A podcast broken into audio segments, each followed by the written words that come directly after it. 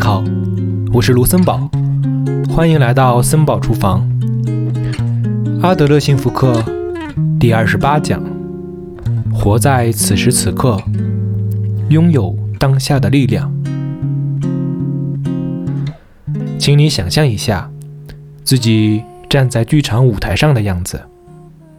此时，如果整个会场都开着灯，那就可以看见观众席里的最里面。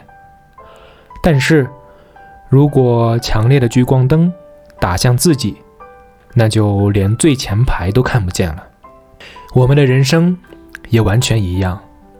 正因为把模糊而微弱的光打向人生整体，所以才能够看到过去和未来。不是感觉能看得到。但是，如果把强烈的聚光灯对准此时此刻，那就会既看不到过去，也看不到未来。我们应该更加认真地过好此时此刻。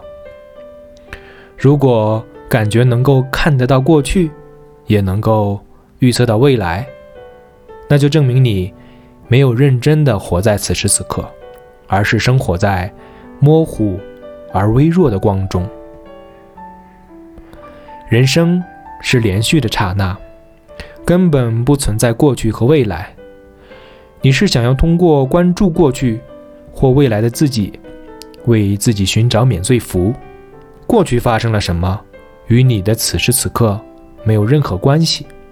未来会如何，也不是此时此刻要考虑的问题。假如认真的活在此时此刻，那就根本不会说出那样的话。如果站在弗洛伊德式原因论的立场上，那就会把人生理解为基于因果规律的一个长故事。何时何地出生，度过了什么样的童年，从什么样的学校毕业，进了什么样的公司，正是这些因素决定了现在的我。